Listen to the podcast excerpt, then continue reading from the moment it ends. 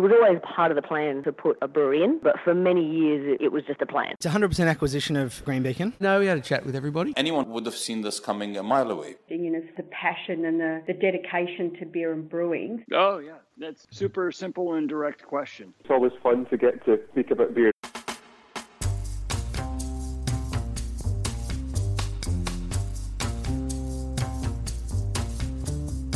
And thanks to our malt mates at Cryer Malt, I'm Matt Kirkegaard, and that's just what we're here to do talk about beer. Or this week, Dollar Bill Brewing, as we're joined by Fiona and Ed Nolle, who are just getting over taking out the Champion Beer Trophy at the 2021 Australian International Beer Awards.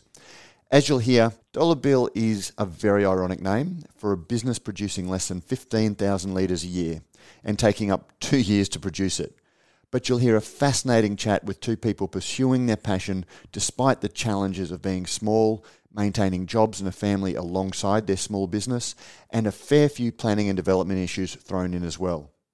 But you're also going to hear two people who make you feel very excited about the industry as they digest winning one of the highest industry accolades with humour and humility. I hope you'll find this conversation as fun and uplifting as inspiring as I did. Fiona and Ed Nolle, welcome to Beer is a Conversation. Thank you. Yeah, thanks for having us. Well, let's jump to the end of the story at the beginning, and congratulations on an amazing result Thursday night at the Australian International Beer Awards. Yeah, thank you. It was um yeah hard to hard to get my head around it. Really, I'm still you know reeling from it. I guess. Yeah, and and coming back to the real world and you know doing the washing for the kids stuff while we're away and that sort yep. of uh, you know it was this massive moment and all of a sudden normality kicks you in the face again. Look, it's it's a big week, you know, for, for small breweries that are hands on and don't you know sort of have staff to sort of keep things going in the background. Going to things like Good yep. Beer Week or the AIBAs is a huge thing. Um, but then when you win an award uh, such as you did, you know, the champion beer, the best of show. I guess that has meant that the week after hasn't been much um, relaxation for you either. No, and Gabs in between. It was um, Gabs, crazy. yep, yeah. So no, but we wouldn't give it up for anything. It is. It's exactly what we love doing. I mean, we're just very fortunate that Ed happens to be incredible what he does, and uh, as you can tell from my voice, I love to have a chat. no, it's great to get out there and do those sorts of things. And yeah, they're a bit hectic, but gee, how lucky are we to be part of the uh, industry? It's um, uh, you know, we actually you know have a business doing what we love, which is an incredible thing to achieve. Which, yeah, again, and and I guess that's the siren song that a lot of people hear, but we'll probably dig a little bit deeper into some of the day to day realities of that dream job um, as we yeah. go through this conversation. But uh, tell tell us what you know when you win champion beer at the biggest beer awards in Australia obviously a lot of media, obviously a lot of people wanting, but you know, have have the retailers been getting on the phones of saying, "I want some of that beer," or "I want whatever beers." Uh, have you got any beer? Yeah, I've, I've avoided looking at my inbox for the last week.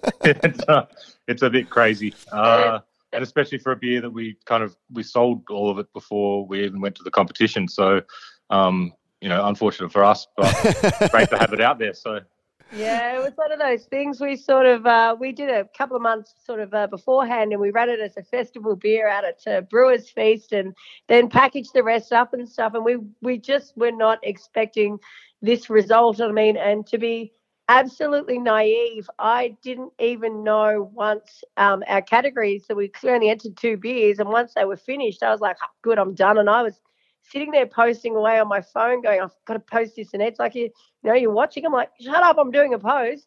And the next thing I heard our name, and I was like, hang on, I did the entry. Why are we on the board? I didn't do this. Why are we on the board?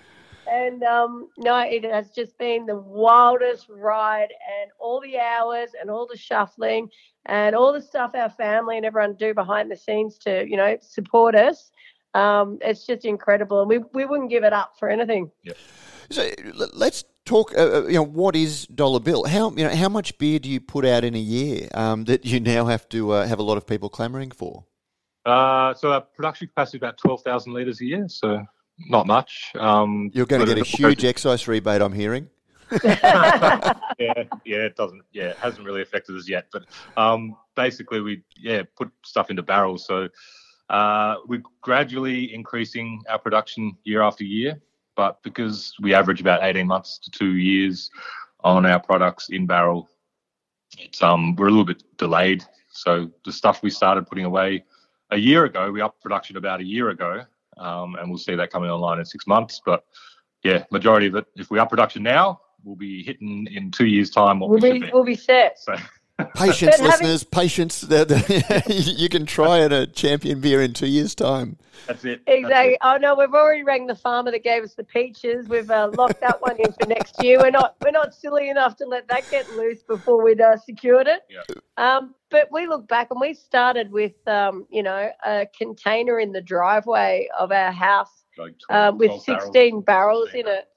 Yep. And knocking on doors. So, you know, we're still small, but for us, you know, we now have 120 barrels and, um, you know, our branding's gone amazingly and we've, um, you know, we're, we're part of the industry. So, you know, we already felt pretty successful. And now to have people turn around and go, you are, you just did a really good job.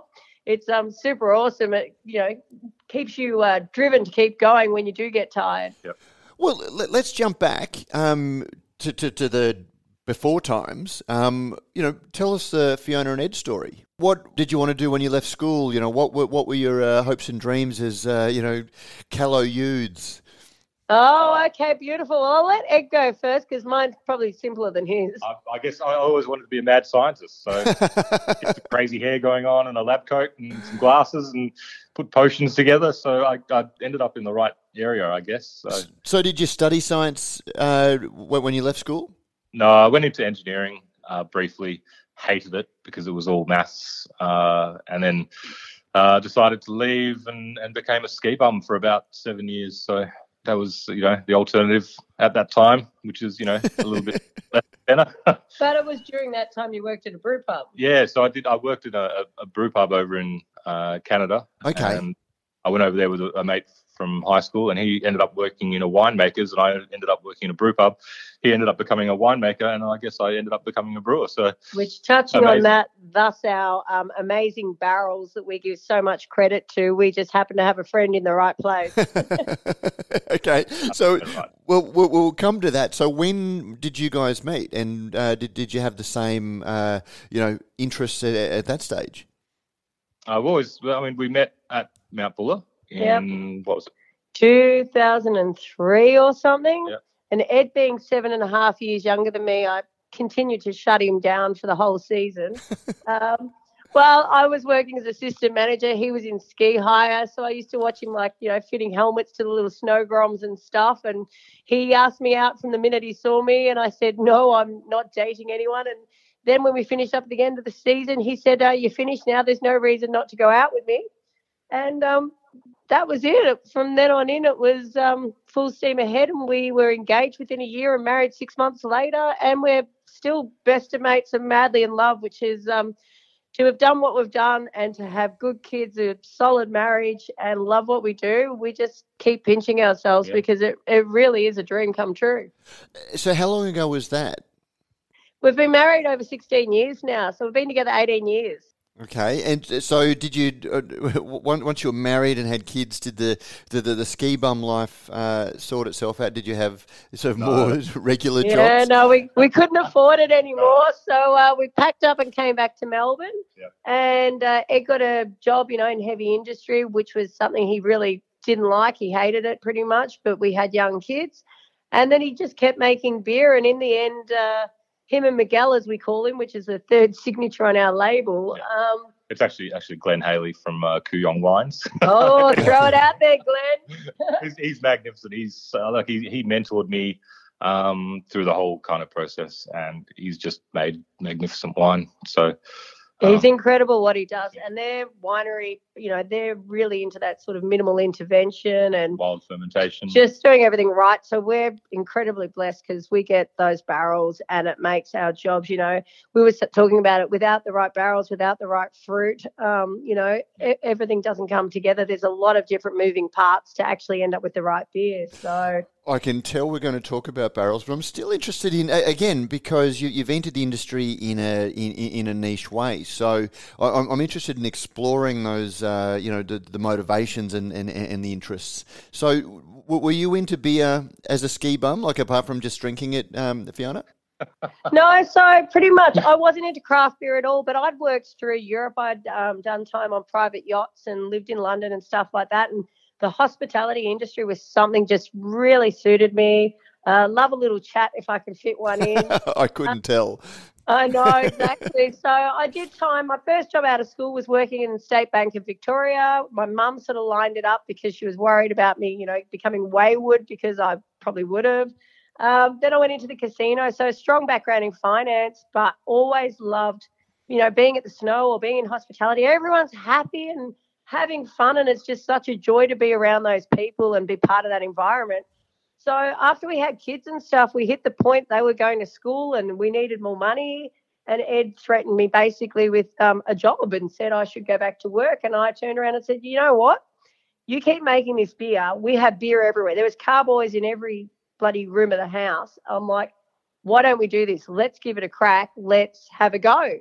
And um, that was sort of where it came about. I said to him, You make it, I'll sell it. And I'd always wanted a business. I'd always wanted to do something and, you know, really push myself, but I, I could never kind of figure out how to do it. I, I knew I didn't want to work behind a bar seven days a week, but I knew I loved the industry. So it's given me everything I never knew I wanted almost because I get to go around and meet incredible people, be part of an industry where everyone's family. Like my favorite hashtag is beer family is the best family because I have never felt more welcome and more loved. And I've made an absolute ass out of myself sometimes trying to repeat information that Ed's drilled into me prior you know, um, anyone that knows me well will know I stood in front of Chris at Slow Beer and tried to tell him how many BMWs was in a beer once instead of IBUs. so, but no one's ever crucified me for it. No one's ever, everyone's been nothing but nice. You know, I asked Luke from Ale of a time, he asked me, Can you tell me about this beer one day? And it was a Vienna lager. I said, um, it's uh, got the name Vienna in it and it's a lager. And he looked at me and went, Really? Still? I'm like, Yes, I'm trying. okay. So step back then. So, Ed, you worked in the um, brewery in Canada, in the, in, in, the craft brewery in Canada. Yep. Brewing? Like, did you have an interest in home no, brewing was, before that or? I was actually in the kitchen there, but I, I know uh, the uh, nice thing about that place was they incorporated all their beers and their recipes in the kitchen. And you know, I got to know the brewer there, and you know, got a bit of info, information off him. And then you know, little bits and pieces put together. Came back to Australia. We kind of home brewing and um, brewing in the in the winery too. So just you know, playing around a little bit with semi-commercial equipment, so pilot systems, and we just started putting stuff into barrels and uh, playing around with wild fermentation, especially because the the winery has you know wild yeast and bacteria, um, and they don't they don't use any pitched uh, pitched yeast at all. So it's all wild stuff, and they manipulate it in the vineyard. So we're able to you know pinch a, a little bit of uh, some grapes that weren't going into a, a, bigger portion of wine, and then inoculate beer with that, and then put it away in barrels for a while, and, and play around with other stuff. And it was um it that turned out great, so we kind of kept on doing it. So, so this is the dollar bill um, evolution rather than the uh, brewery that you're working uh, at, at, in Canada. Yeah, so this is dollar bill. Yeah, so the one in Canada, I was only in the kitchen there, and, yep. and Yep. But it was that thing like when you do a job for the first time and you go, I like doing this. So I mean, Ed, anyone that knows him, he's a amazing um, cook as well. His food is outstanding. His ability to put flavors together, all those sorts of things. And it is just something um, that he absolutely loves to do. And yeah, he brought it back home and he, uh, you know, being a little bit quieter than me, as he said, you know, I wouldn't have gone out there and I wouldn't have done it. And uh, Glenn turned around and said, "You're idiots! Don't do it." And uh, he still says that. Yeah. yeah. And I turned around and said, "Screw it! Let's do it." Yeah. Uh, so when when was this? When what were the uh, the, the early origins of uh, Dollar Bill? Uh, probably. So we've been selling commercially for four and a half years now, but it probably took us nearly two years before that uh, coming up with the name was the biggest uh, dilemma that we had. Uh, then just getting the branding and everything right. So I absolutely have a passion for interior design and marketing and all those things. So that was a really big part to get that right. You know, I was sort of leaning towards an organic name for the company. They gave me some strict rules: uh, no animals and no numbers, and nothing broken. So no rusty gates, no you know broken paddocks, no you know three blue ducks or whatever. Um, so it took us quite a while to come up with something that you know, and even then, we still thought maybe our name's um, too commercial. Like the people that constantly think it's quite a heavy hitter name when they hear Dollar Bill Brewing, and we go, no, no, it's just us. You know, it's, it's, it's, ironic, if, if anything. But it was it was meant to be a little bit as well. So we're trying to avoid being uh, that truly organic winery kind of. Uh, we want to have fun. Well. We're trying to avoid being, uh, you know, we're trying to be beer, not wine. Yep. Uh, yet not beer we wanted to have a personality, yeah, didn't we? Yeah. Really wanted to have our personalities out there and have a bit of fun with the whole thing. And and that's the thing. We've just been embraced by so many people. You know, the the fact that we put suggested tracks on our bottles and things like that. You know, we've had so much feedback of people that just enjoy the the fun that it is, and that we're we're not being overly serious. Ed always says to me, "Remember, babe, it's just beer." Let's have fun. Uh, but it sounds like you've lived your dream of becoming the mad scientist because you're not doing the um, classic, you know, stainless steel lagers or pale ales. You, you, have gone into a completely different realm um, with, with Dollar Bill.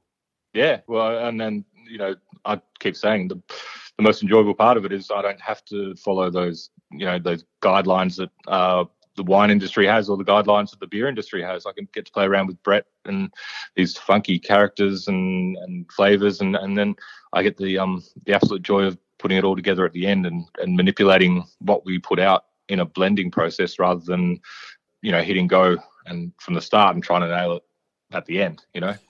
Did you think about opening a brewery or starting a um, physical brewery, like a, you know, and with stainless steel and uh, wort production? Yeah, I've, I've thought about it a lot. Uh, I think we're um, heading towards something in the near future, so that'll be, you know, geared more towards commercial beers and. and uh, yeah, basically, we we pretty much to get to that next level um, where it can support us and a few more people, and we can, you know, do the extra things that we want to do and really have control of the whole process. We need to take that next step. Pretty much once our um, permits didn't happen out here at um, Invermay on the seven and a half acres, we started looking around anyhow and went, all right, we need to pivot our thinking on how we can grow this company and still be true to our, you know, we're completely off grid. We're into sustainability, the zero edition and all that. We've got three young girls. We're trying to show them that you can do what you want. You don't have to fold to how other people tell you how to do things. So we've looked around and we've since come up with a property in town, but we're working through some issues like renewable energies and stuff that we want to get in there. But we want to do it because we want to do some mainstream beers as well, but we're going to do them really well and do them our way and, and not do it just to hit production targets. And um, we'll keep the property out here and sort of hopefully have events out here two or three times a year where people can come out and see the orchard and see the, you know, wild ferment program and all the barrels and stuff we have out here. And we really want to turn it into something, you know, Ed quite often has the uh, guys from the Ballarat Homebrew Club who are awesome out here and so much of it, as he said along the way, is about sharing your journey and the education. And that's something we really want to continue as we sort of try and upscale and make this something that, you know, Ballarat can be proud of and we can be proud of. Um, yeah, so we're hoping to do that and get a venue, get yep. some kit, and uh, but still continue to be exactly who we are through doing it. We we haven't fought this hard and worked this hard to compromise what we want in the end. Yeah, no, and uh, again, there was certainly no um, implied criticism about asking about the, the stainless steel. It was uh, you, have just done something that is fairly, uh, not unique, but fairly rare in, in, in, the industry. And did it backwards. Yeah, we did it backwards. well, it was completely intended that way. Um, yeah. We we knew that if we had stainless steel, if we went and invested in stainless steel, it'd have to be running flat out and you know the potential costs of the stainless and then the distribution networks that you've got to build up instantly for that stainless to be running really you know with it, without being in the industry and without having you know those channels already kind of sorted out it was the easiest way for us to get into the industry was to do small scale production on something that has a great shelf life. Um, and if we didn't sell it instantly, it just sat there and we could kind of dribble it out, which is, you know, fantastic for our cider. We started with cider production because we didn't understand the laws of uh, excise, Yeah. how that all works. So we started with cider, and then and that that's quite simple because it is it falls under the wet tax, which is wine and everything, and all you do is you pay the government thirty percent of what you sell, and the legislations on where you can produce it and, and everything are quite easy. So we started with cider, uh, found out, got got some you know good feedback on on the cider, and you know worked out some uh, relationships with uh, retailers and, and Yeah, that sort of stuff, distribution by ourselves and all that sort of stuff. Yeah, so jumping in on that one, basically when it came time to sell it, um, you know, we Ed- Ed basically gave me a list and said, um, "Here's the list of where I suggest you sell it. Um, let's go do it." And the two of us went around together and actually knocked on doors and handed over samples. So I had no connections at all in the industry. I had no idea on logistics. I'd never done it before. Um, we still do all our own deliveries and you know social media. Basically, you call us, you whatever, email us. It's it's us you get. Um, so it was a good way to do it so that we could figure out how it was going to work, if it was viable, um, and to get to this point where you know the whole of all the judges and everyone said, yeah, you're viable and you're you're doing all right, guys. We're like, all right, well maybe we've earned the right to you know take the next step and and you know do something else different. But yet again you know ed's not going to do it the stock standard way. He's got crazy recipes and apparently a ton of equipment we're going to require. But um i'm looking forward to the next step But when you started so small, did you keep your day jobs? It was it was it like a, a- a side hustle? no ed still has a day job which Oh, is okay. a lot of people don't know we're really lucky um mccain's which is a australian um owned here isn't it You know, it's a Canadian owned, but uh, family owned. Family owned. Family owned. Yeah They're not a big corporate. They're but they really are um, so supportive of the Ballarat community, and they're an amazing company to work for.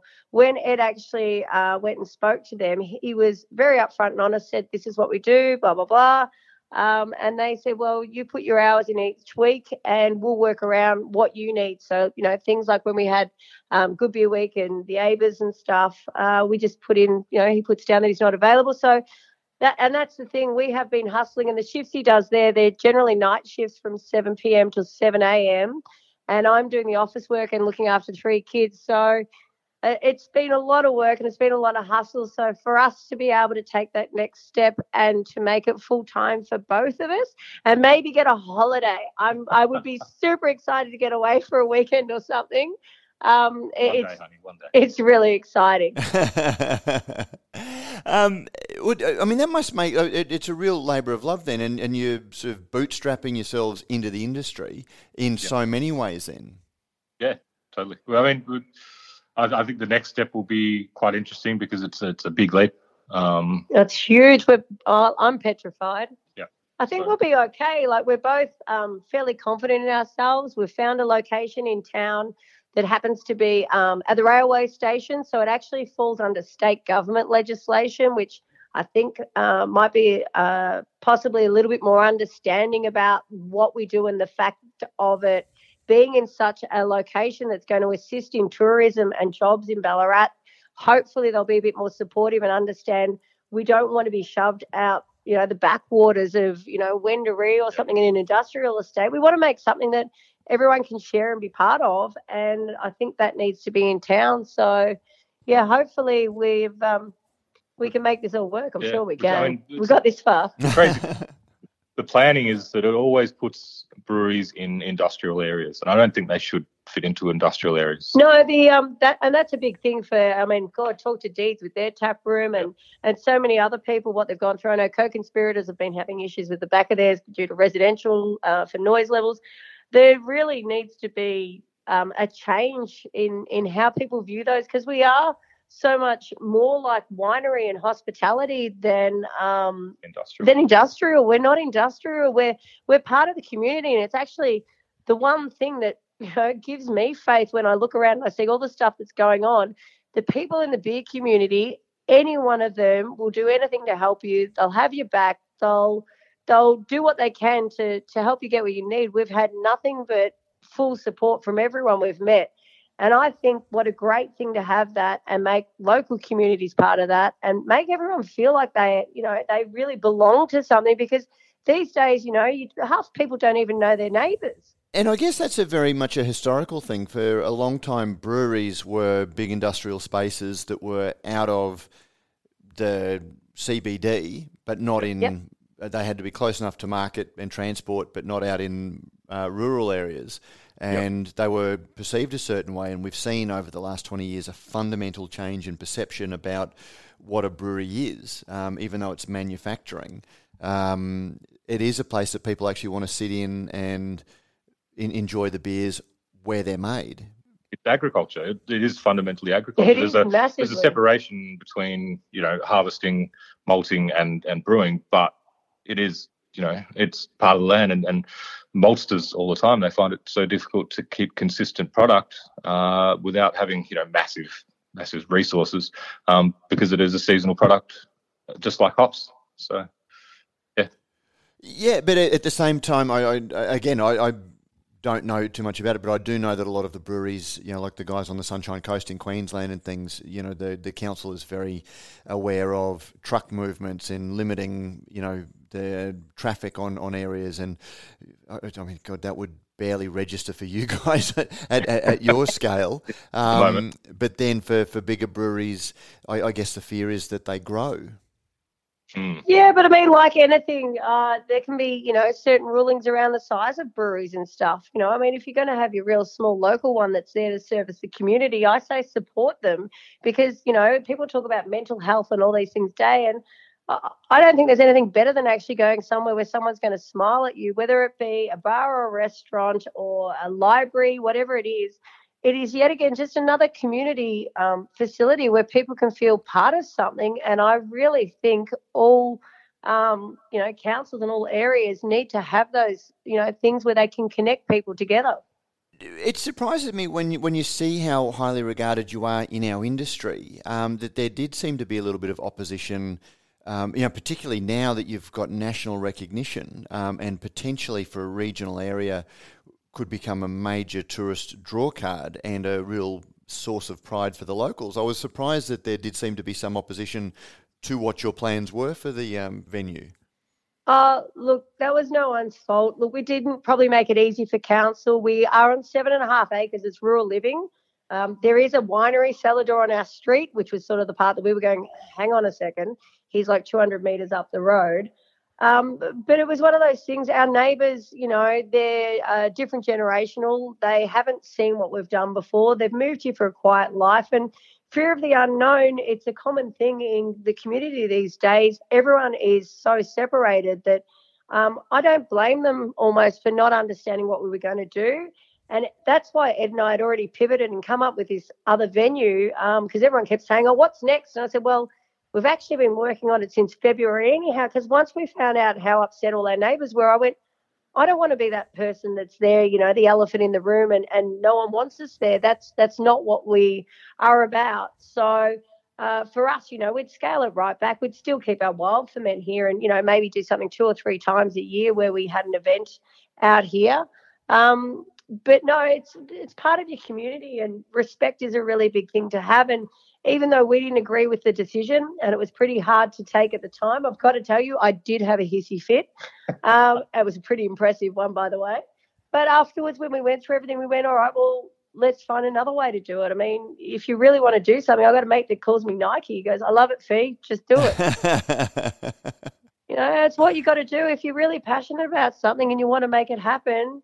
You know, well, I say to Ed regularly when I hear council's going to do another survey, I'm like, don't do a survey, just do it and tell me in a month or two if it's working because I promise you, you'll get a lot further. But um, that's that's how I work, and uh, you know, it Yeah. seems to have served us well. Well, the, the, I think the planning department took about 18 months to figure out exactly what we were doing, which I think is probably the, the one of the most frust- frustrating parts is that uh, we explained what we were doing, and then we went through about four different planners until we ended up with the person who Staff kept leaving. actually yeah. advertised it and then it went for public submission. I I told them let's let's finalize it. Let's put it out for public submission uh, so people can have their say, and we'll decide if we can do it or not. Because you know, 18 months of trying to just decide if we if, if they could advertise it or if it was prohibited or not prohibited. It's um frustrating. Yeah, and that's the thing. So by the time this hits VCAT in November, um, and for us, it's actually part of the, what we're going for is an orchard. And they've told us we can't put trees in the ground because we want to use the fruit from the tree in a manufacturing way. Uh, we can't plant trees, which I still found an insanity that I can't plant trees on my own property. But because they are going to be used in such a manner, you know, you've got all those things that logic seems to leave the room every now and again. But you know what? It's it's you've got to work with what you've got. There's no point getting upset in life because pretty much you're the only one that ends up upset. So just find a way to make things happen. And if you really believe in something, you'll get there in the end. So, what is the next step for you guys? Well, uh, I think that's you probably see on our Instagram. We're, we're looking to start um, putting up a whole heap of posts. I don't know if we'll do it weekly, daily, monthly, um, but we're trying to secure a lease at the the train station uh, at Ballarat, which is the Good Shed. Um, so there's a, a, few players in that. There's uh, uh, we can't actually go into that at that point, but we're sorry to jump in there, but yeah, look, we're in advanced talks on the property, so pretty much it's just going to be a matter of you know if all our licensing and etc. can come through for the location. Um, as long as that happens, and the biggest part is going to be we're going to be looking for investors because obviously this was not the scale we ever sort of anticipated on doing. We sort of always planned on staying out here in Invermay and and doing something relatively small where we kept just doing the um, mixed ferments. But uh, yeah, now it's a matter of if we all get signed off, we get the investors, we'll open something up in town right at the train station. I've um, told council, you know, if they can get on board, I'd love to do up like a train carriage and do a charter train once a month where people come up and it's just decked out, absolute bling, brings them to the brewery, also links them into, you know, Sovereign Hill or the Wildlife Park, or whatever, with courtesy buses and make it, well, we're all got a holiday at home. Well, let's, you know, let's work our butts off and make it something impressive. And, you know, I'd, I'd love to do that. And hopefully um, we can get this across the line and council get behind us and we can really put Ballarat on the map as something special, which is, you know, what we've wanted to do since we got here. We've got kids here. We love what we do.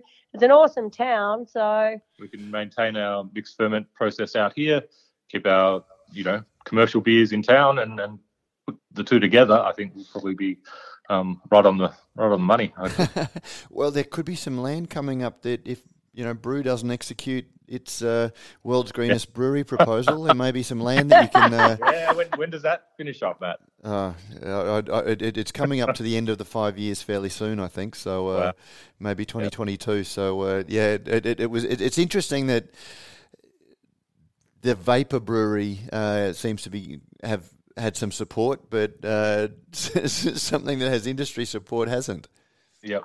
We've found that interesting as well. That's probably one way of putting it. But mm. yep, look, there's nothing like sitting here now and being able to say, look, we've got a plan. We go all right. You know, let's get behind us and make this happen. And I think even until, you know, that last week and all the advertising stuff that's been out there now about the win, over half of Ballarat didn't even know we were from Ballarat. no, so didn't know we existed. Yeah. It was we were, we know we're, we're super niche. We're super niche in a niche, and um, yeah, we're only tiny. Yeah, um, and to have the opportunity now where we can actually throw it out there and say, look, we think we've got more in us. We think we can actually do better. And um, you know, if someone wants to invest in us and and believe in even, us, even if a lot of people, if we we're, I'm quite open to like a public investment. So lots of little investors coming on board, something like that would be awesome. And then you've got this, you know, these advocates who just uh, champion you all the way along and, and they get involved in, in the processes. And, you know, the beauty of online these days is everyone can have a say without, yep. you know, they can say, which, decide what they want to brew or what we should be brewing or, you know. Exactly, which ties in with what Ed was saying before with our Instagram. I said to him, one of the things that everyone always says they enjoy about homebrew clubs is that that shared knowledge, that um, feedback that you get. And I said, we would be insane not to share this journey and not put, you know, weekly or daily updates up there where we talk to people about what equipment we're looking at, what design we're looking at, is there anything we're missing, and actually build this next step of the journey together and have everyone's input. I just think it'd be, um, you know, such a good resource for people because there's so many people out there that are crazy passionate about Yeah, the and a whole industry. lot of fun. You get to meet some awesome people. It's you know that's the best part, and drink some great beer.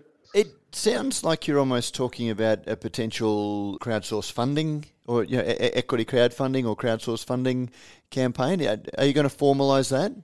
Yeah, we Yeah. can't actually figure out how to put it because we've found with a lot of the crowdfunding ones, we don't think people get um, enough value for money. Um, that's probably the Yeah, politest way to put it. Uh, stage two or stage three shares, or you know, the second class, the different class of shares where they don't kind of get any say, or bits and pieces like that. But uh, you know, if we can put it together somehow where we everyone gets like an ownership, Gets value. gets value out of it. Yeah, that's the one thing Ed and I have always been big on whenever we do our pricing, you know, whether it's our Rare Oak membership or putting bottles out there or whatever it is.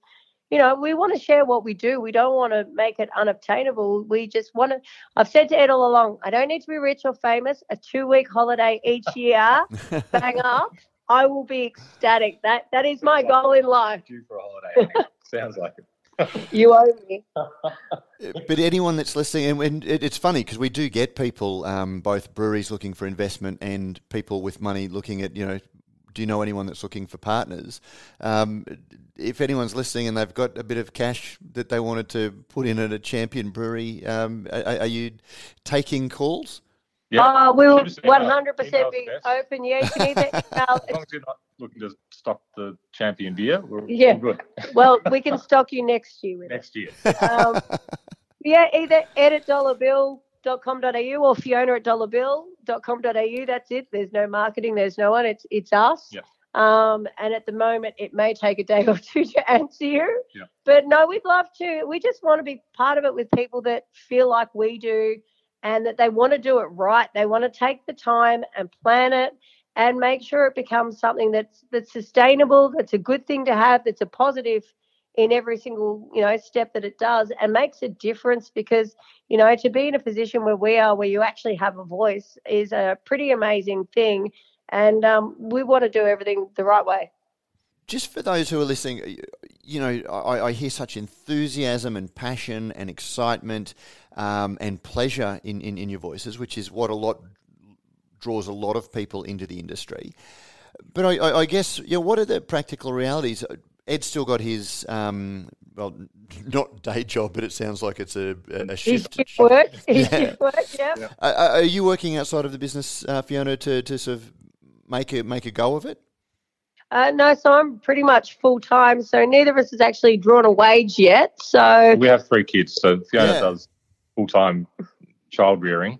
yeah exactly so we've got three kids that are you know Lifestyle. Uh, they're year five, seven, and nine now, so three girls. So that's a full-on job, and we've always been, you know, very much involved in their lives because I think if you, you know, want to raise decent humans, you need to treat them that way and spend time with them and interact with them. and, and me being 12 hour shifts, I managed to uh, jam a 36 hour week in, in three In days. three so shifts, yeah. it's not, you know, it gives me a little bit of extra time to concentrate on the, the brewery process.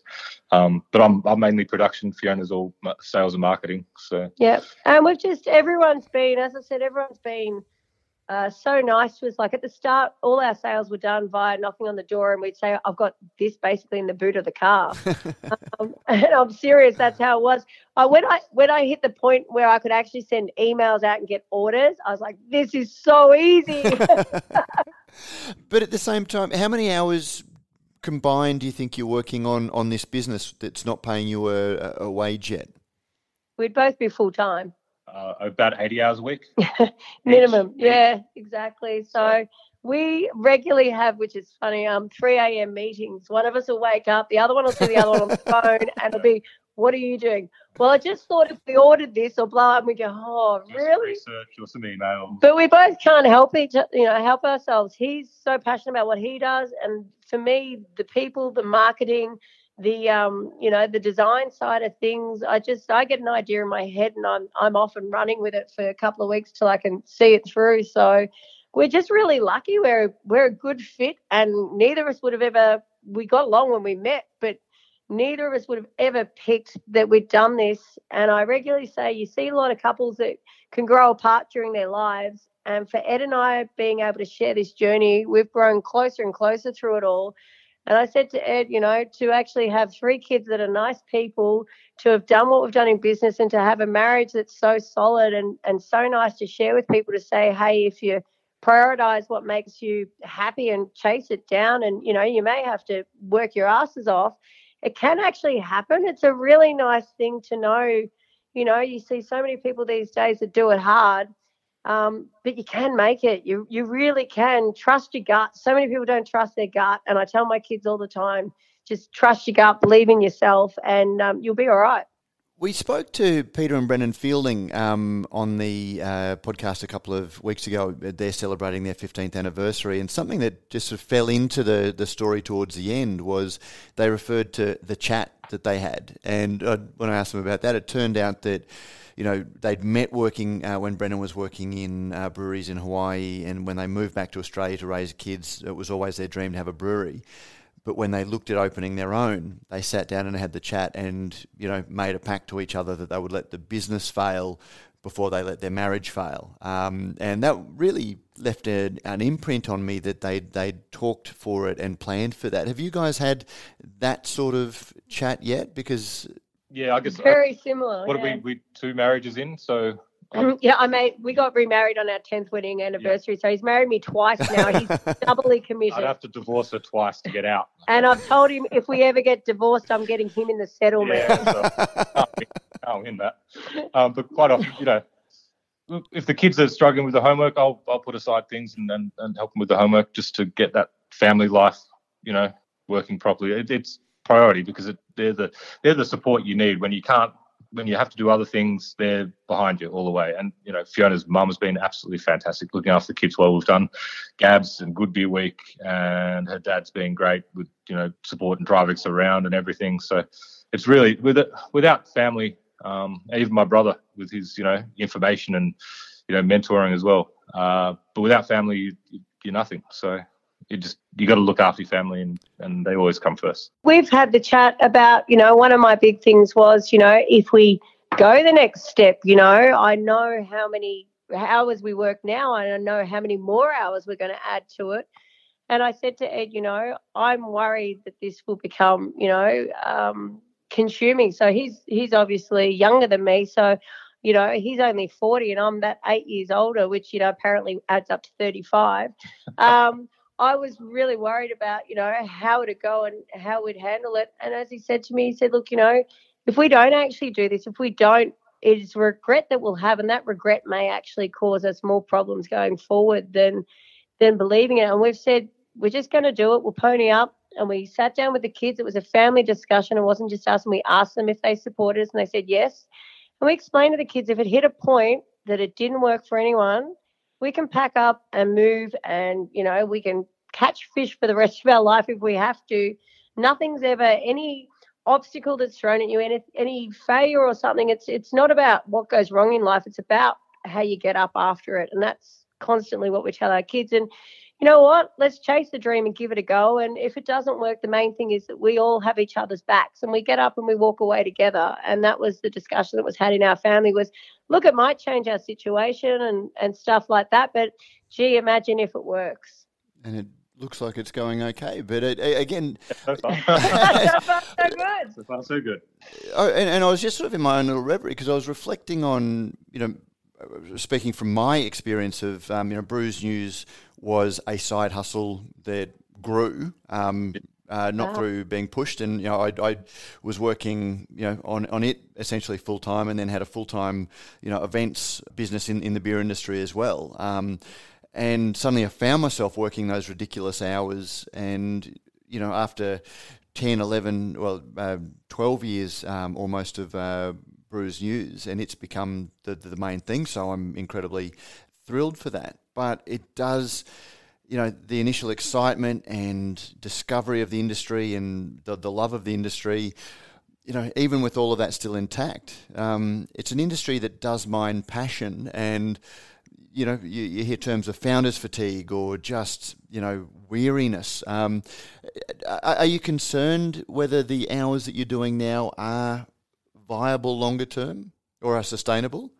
They're not. They're not at all. They haven't been for a while, but uh, we are we're pushing through. So eventually, uh, we should get to a point where we get a little bit more equipment. And it's always, you know, I'm striving to get a forklift at the moment just to lift barrels. Uh, anybody that bought a beer from us over Good Beer Week, it all went to our forklift fund. So thank you so much. Maybe you could just do equity funding on bits of equipment. Yeah. You can do a GoFundMe for a forklift and see how that goes. yeah, exactly. exactly. Yeah, maybe we should. Um, but yeah, at the moment, uh, I spend a lot of time double handling things because we're not set up correctly. And if, if we get set up correctly, I think it'll reduce the double handling and the, you know, work that's not really economic. Um, no, and we can focus on things that are really actually economic. It's streamlining processes. Correct. And, and moving forward, you know, especially if we go into this new venue, Ed and I are smart enough. Luckily, we're not smart at everything, but we both know what we're what at, what we're good at and i think that's a really good skill to have in life is to actually understand well i can do this but i can't do that. So ed's a cracker brewer. He's brilliant at what he does. He understands all that. I love the marketing and the advertising can we run a venue? No neither of us have ran a venue before. We'll be hiring someone for that. Yep. um, are we good at logistics? Well no. So far we've done it all ourselves. I'm going to need someone that knows how to do all those things. So you know, the best thing you can do in life is understand your own limitations and surround yourself with good people and and you know make it work that way. So as hard as the hours are, and as big as this next step probably will be for us, it's actually going to be easier because hopefully we'll be surrounded by some awesome crew that know their jobs and are actually going to share their knowledge with us. And we'll get to learn all those things that, that we don't know because neither of us have worked in this sort of, you know, we've never worked for another brewery and seen, you know, uh, uh, you know, 100 kegs go out in one week or something. You know, we'd be lucky if we get 10 out in a week around here. So it's, um, yeah, I think it'll be little hairy for the first 18 months, but I think after that, hopefully, it becomes a sustainable thing that just is a pleasure to share. Well, I think that's a a good note to finish on, and we certainly hope you do because, again, I would love to see your beers available up here in Queensland where I am. Uh, you know, and I hope you get to the scale that you can send a little bit more widely than, than uh, you, you do currently. And actually, on, on that, if someone wants to try your beers and they aren't close to the, the, the brewery or some of the better bottle shops in Melbourne, um, how, how do they track them down? So we can actually, we do have an online store that they can order through. Um, and you can check our stockers on the website. So I think up in Queensland, we've got Bowen, he- Bowen Heads. Yep. Oh, Bowen, uh, uh, Bowen Phil. Um, uh, yeah, Phil. Yep. Phil stocks our stuff. Um, yeah, so I think we're almost represented by one or two bottle shops in each state. Yep. But we do also have our online store. So and and our, our Rare Oak Society, which is a, a club membership. Or for uh, the diehards who want to get the good stuff, that's going to go out to public release uh, 15th of June. That'll be released. So our Rare Oak members get first crack at it um, to renew their memberships, and then we're thinking we're going to have possibly another 70 or 80 um, spots open up after that on the 15th of June. Yeah, but we send out just really interesting and small batch stuff, single barrels, uh, things like that. He sent out a Vermentino in the last lot. He got a little loose. oh wow! Okay, that's a that's a style of wine that I enjoy. So uh, oh, I, I, well, before this podcast goes out, I'm going to be jumping on so I don't miss my place in the line.